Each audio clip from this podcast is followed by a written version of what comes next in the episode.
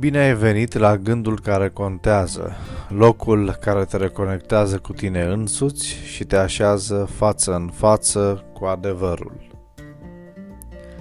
În diversele contexte delicate de astăzi, în care ne sunt atacate valorile morale și umane, soluția cea mai simplă pare să fie de a privi mânia ca o dreaptă indignare – Indignarea justă are un scop cât se poate de important în stimularea oamenilor la luptă împotriva distrugerii normalității.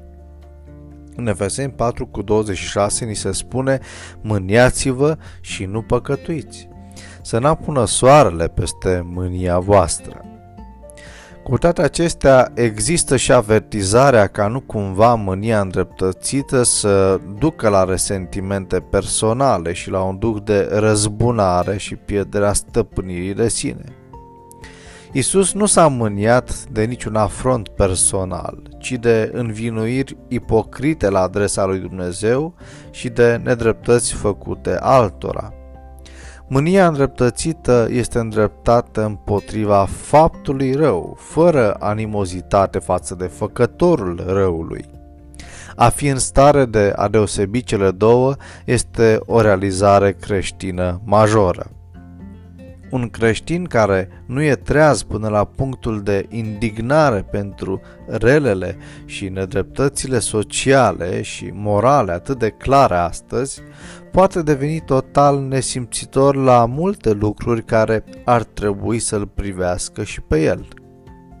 În timp ce ar trebui ca în permanență să existe o atitudine de indignare împotriva păcatului, sfârșitul zilei este o limitare împotriva abuzului de mânie îndreptățită.